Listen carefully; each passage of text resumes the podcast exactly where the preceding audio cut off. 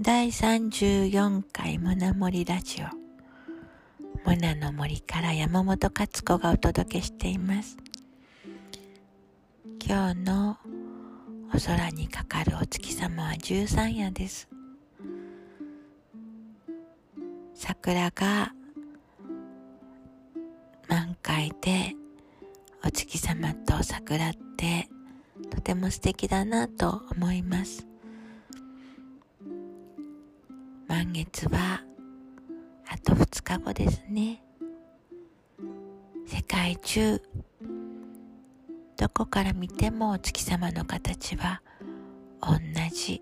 当たり前だけどああみんなで同じ月を見てるんだなと思うと不思議なような嬉しい気持ちになります。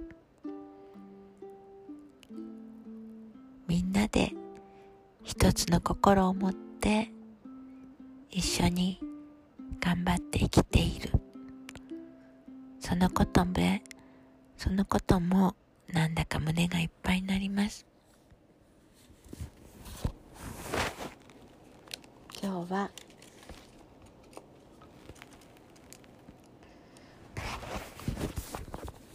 モナの物語の第7章です。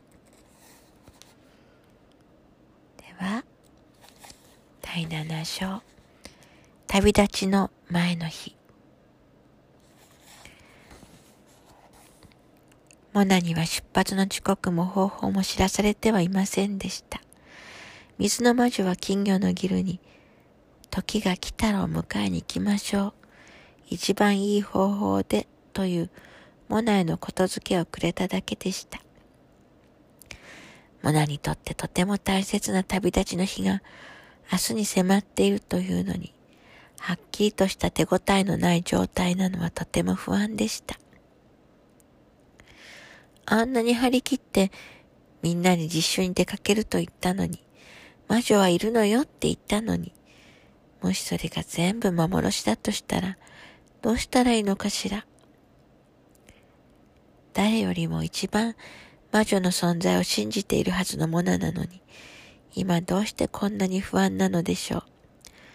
それはまるで今までの自分を疑っていることのようにすら思えたのです。ねえ、ギル。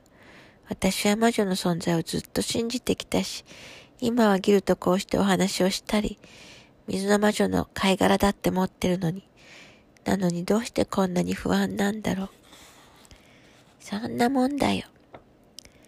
ゲルは金魚鉢の中ほどに体を上手に浮かせて、モナの目をまっすぐ見て言いました。あのね、信じてるということは、信じていないことの裏返しなんだよ。特に目に見えないもの、まだ起こってないことにはそうさ。だってだって、信じてるということは信じてるということだもの。モナは向きになって言いました。ものにわからないかもしれないけどさ、ほら、例えばよくテレビなんかでさ、信じてるからねって恋人同士が泣きそうになって言ってるだろ？あれはさ、もしかしたらひょっとしたらって不安になってそれを打ち消したくて言ってるのさ。だから、信じてない。だけど信じていたいって結局言ってるようなものなんだよ。本当に信じてるときはわざわざそんな風に言ったりしないんじゃないかな。マナは急に悲しくなりました。鼻がツーンと痛くなって、涙がボロボロこぼれ、流れてきて、どうしていいのかわからなくなりました。モナはいつだって誰のことだって信じていたいと思ってるのです。それなのに、信じていない自分も確かにあるということなのでしょうか。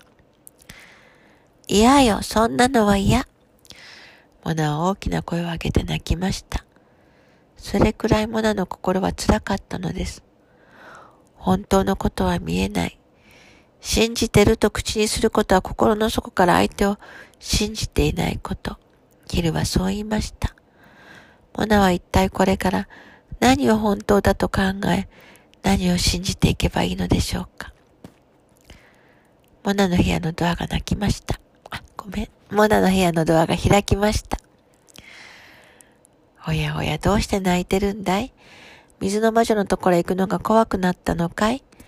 パパもモナのことを気にして落ち着かなかったのです。泣いてるモナを見つけて、パパはとても心配そうに言いました。行くのをやめてもいいんだよ。出かけるということは不安なものさ。ましてやこんなに小さいモナ一人でさ。違うのパパ。モナはもう小さくないし行くのが怖いわけでもないの。違うの。わかってるよ。わかってるともさ。いつでもやめて帰ってくればいいんだ。モナの顔を優しくなぜてくれるパパにもたれながら、本当はパパの言う通り出かけるのが不安で涙がこぼれちゃうのかもしれないなと思ったのでした。パパの体は大きくてとても暖かでした。小さい時にモナを空中高くポーンと放って、それからよくぎゅーっと抱きしめてくれたっけ。モナは暖かな胸の中で考えました。今自分が昔みたいに、ただ夢見るだけでよかったらいいのにと思いました。だけどすぐに小さい頃からずっと夢見たことを今実現できる時に来てるのだと誇らしい気持ちにもなるのでした。けれどパパにとってモナは、やっぱり幼い時のままなのです。モナ電話はくれるんだろ手が手紙でもいいし。4週間はパパにとって長すぎるよ。モナだって同じ気持ちです。今まで修学旅行で3日間、パパやママと離れたことがあるきりです。魔女のところには電話やポストがあるのでしょうか何にも連絡がつかないまま4週間を過ごすことができるのでしょうか？モナもパパもお互いに黙ったままでいました。いつの間にか部屋に入ってきたママが二人の心分かったように言いました。本当に伝えたいという気持ちがあれば、ポストなんてなくても大丈夫。ちゃんと伝えられるわ。大事なことは相手のことを思う気持ちなの。伝えたいという心、知りたいという心、心が話をして、心の耳が受け止めるわ。ちゃんと心の耳を澄ましていれば大丈夫よ、モナ。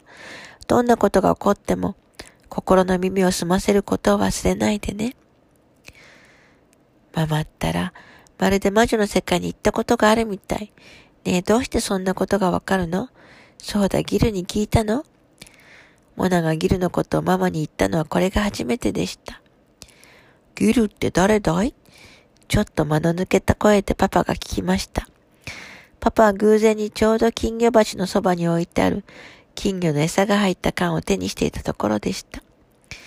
ギルは自分のことが急に話題に上ったので、それまでもね、パパやママの話を興味深そうに聞いていたのに、くるりと身を翻し、またいつもの流木の影に隠れました。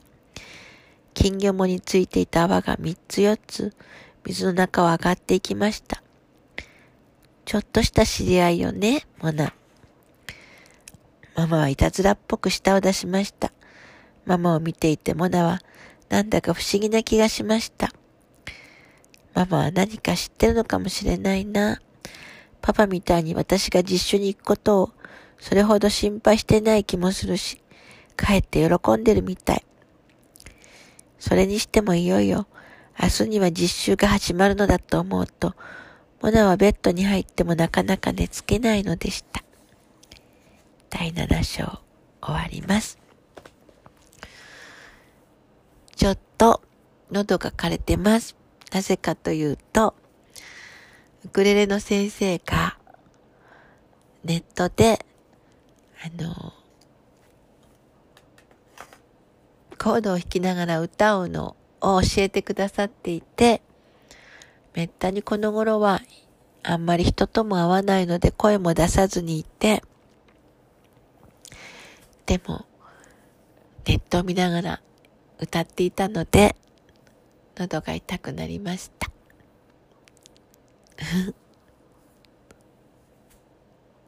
それでは、皆さんもいい日を過ごしてくださいね。じゃあまたね。